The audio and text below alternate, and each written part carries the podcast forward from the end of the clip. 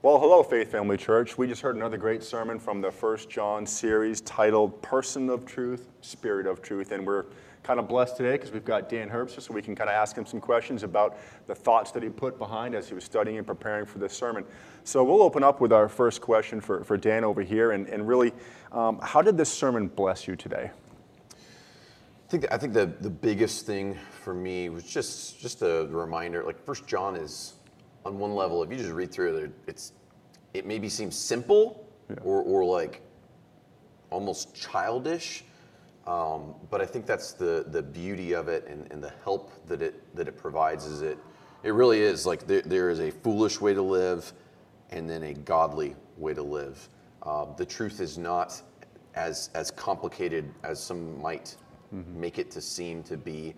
So just the, just the blessing of that. Um, if ever if ever in my own heart I'm making it like my relationship with with God a difficult thing or a complicated thing, then then that's a, a warning to me. Like, hey, I'm I need to just come back to the basics, something like First John. So it's just a big blessing to me. And, and, Dan's mentioned this plenty of time: the the truth, light, and love.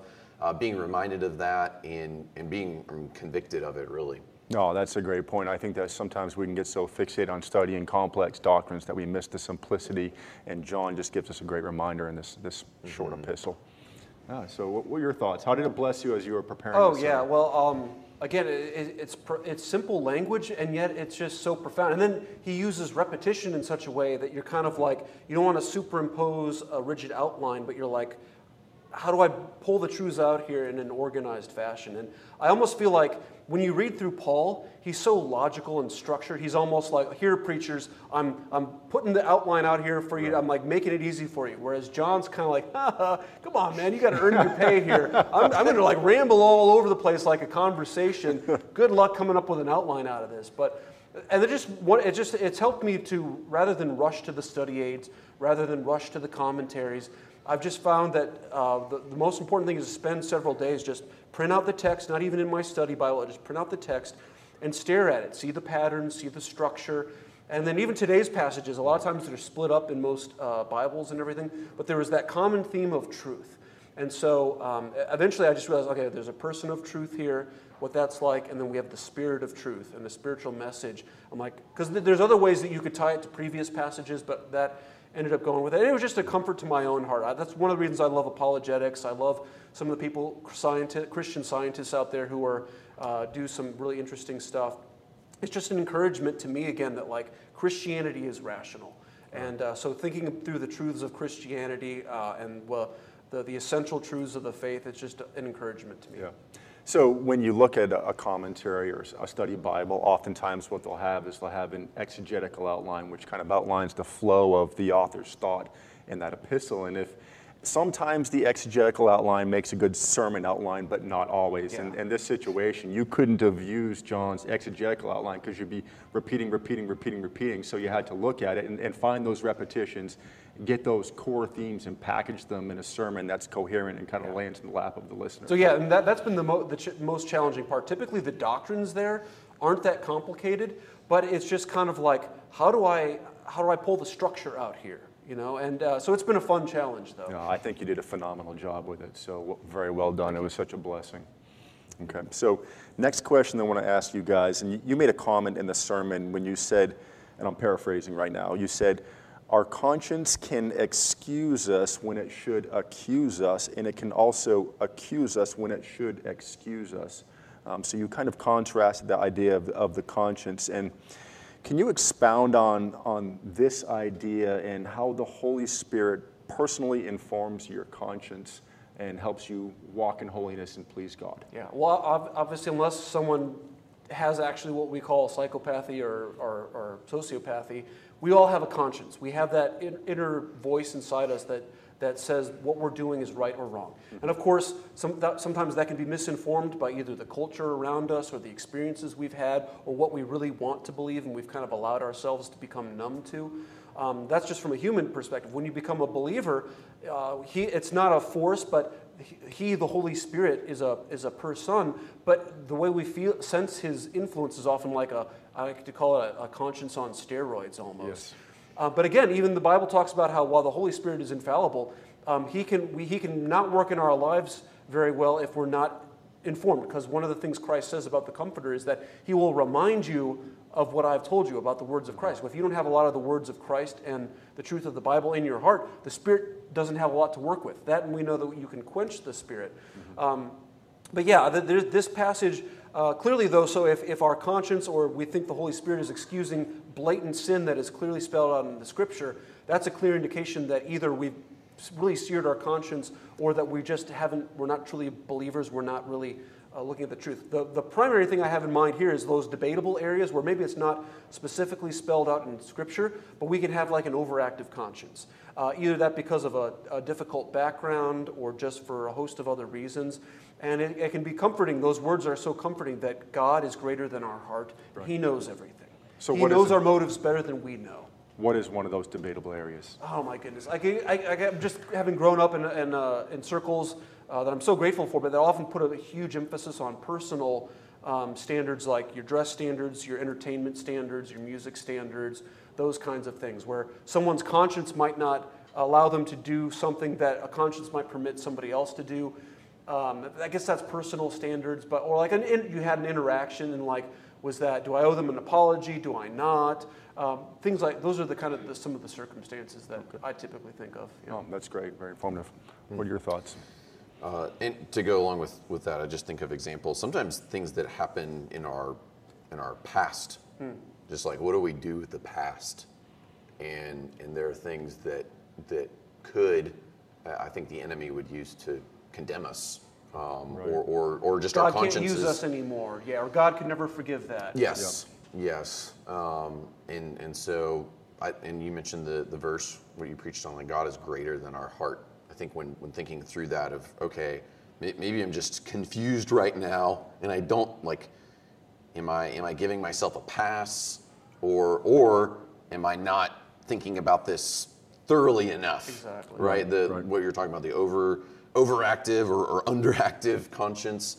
Um, it is just such a great reminder that, that, I mean, God is, the Spirit is within us, right. but God is outside of us and His Word sharp, like sharpens us.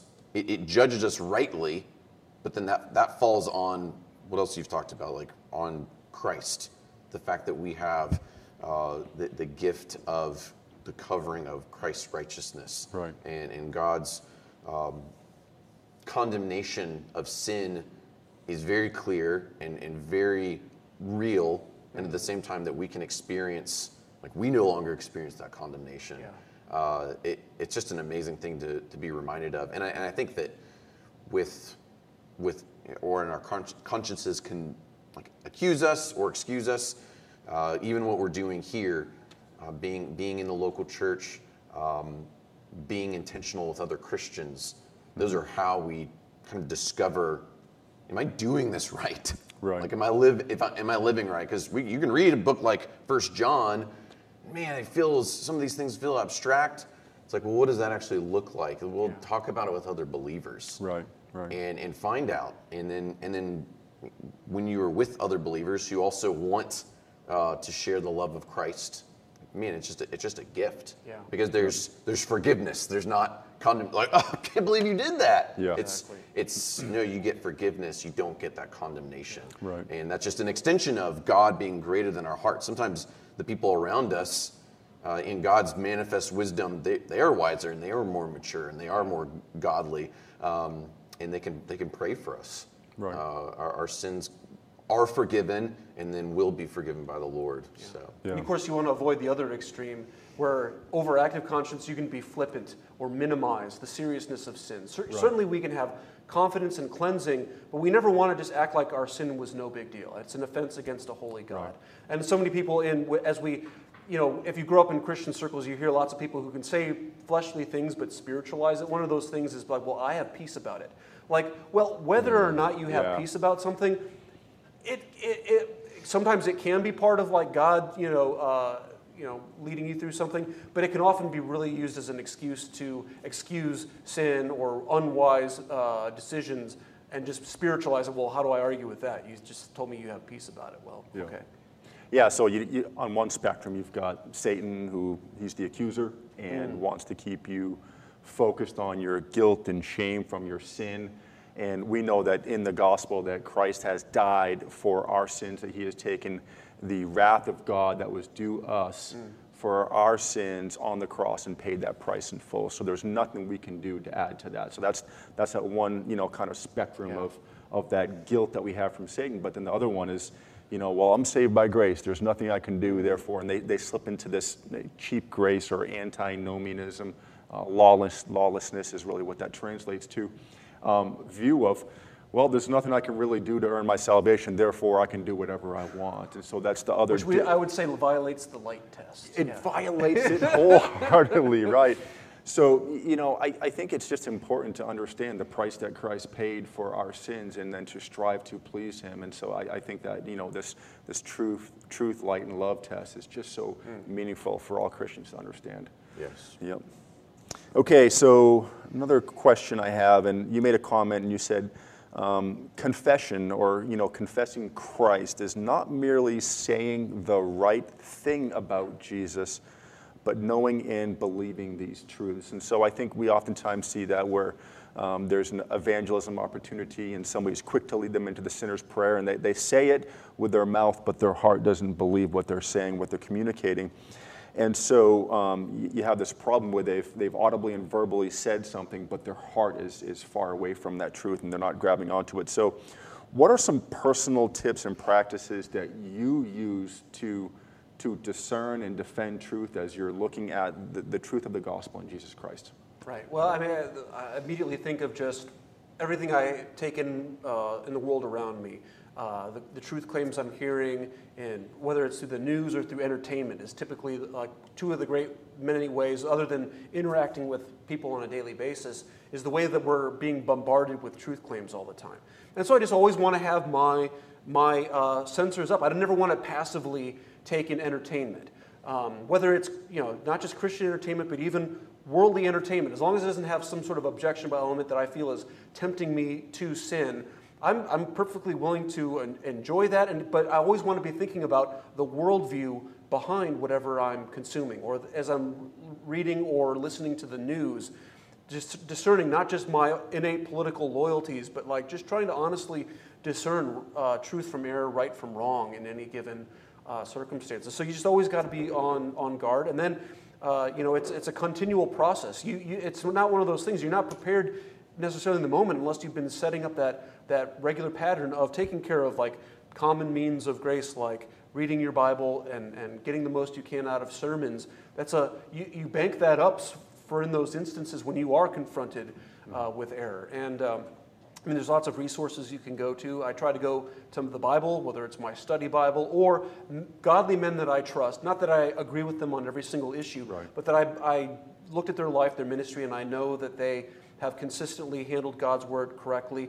And I'll go to their sermons and their books, whether it's Mark Dever at Capitol Hill Baptist, where I was a member for a while, or guys I know online, or through their books like John Piper, John MacArthur, uh, or theologians of the past. A lot of times I've been going through Kyle's dead mentor is Spurgeon, mine is Martyn Lloyd-Jones, and so his, uh, for whatever reason this week I didn't get around to doing it, but I'll often read his sermons on the passage in First John that I'm doing. And, and those men who I know, who I trust can handle Scripture well can be a great Right. of service that way too. But just keeping that radar up all the time, realizing I'm always being bombarded with truth claims, whether it's my own sinful desires or it's any kind of popular media or uh, even the people I interact with on a daily basis. They, have, they are operating their lives according to some sort of truth claim.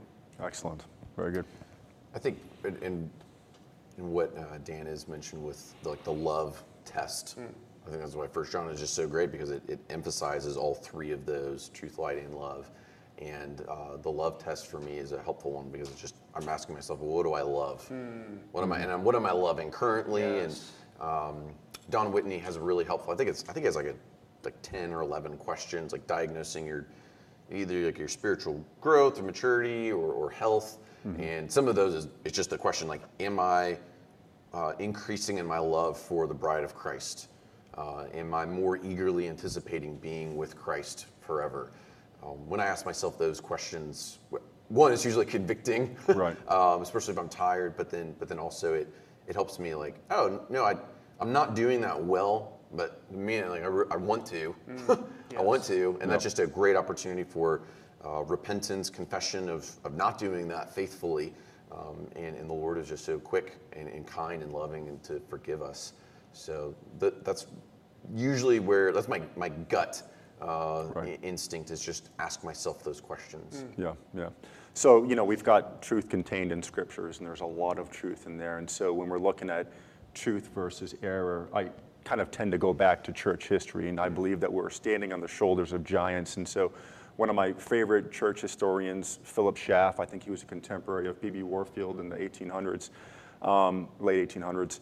He wrote uh, very uh, a great history of all of the confessions of the early church. And I just love to go back and look at all of the confessions and the creeds that we had um, throughout the history of the church to see where error kind of rose up and where great men of, of just renown and scholar and godly men came together with these councils to, to defend truth against error. So it just really helps me to see that, um, to have a system of thought and a framework to defend against truth. That's why we've got statements of faith in the, in, in the church. We, we have the New Hampshire Confession and things like that here that we have that give us a very succinct document to define truth. Of course, the Bible's the first source, but that helps us to shape all those truths into that uh, defendable doctrines that we have to take a stand on. Yes. Okay, so last question for you guys, and I'm going to start with you, is how will you apply this text and this sermon this week moving forward?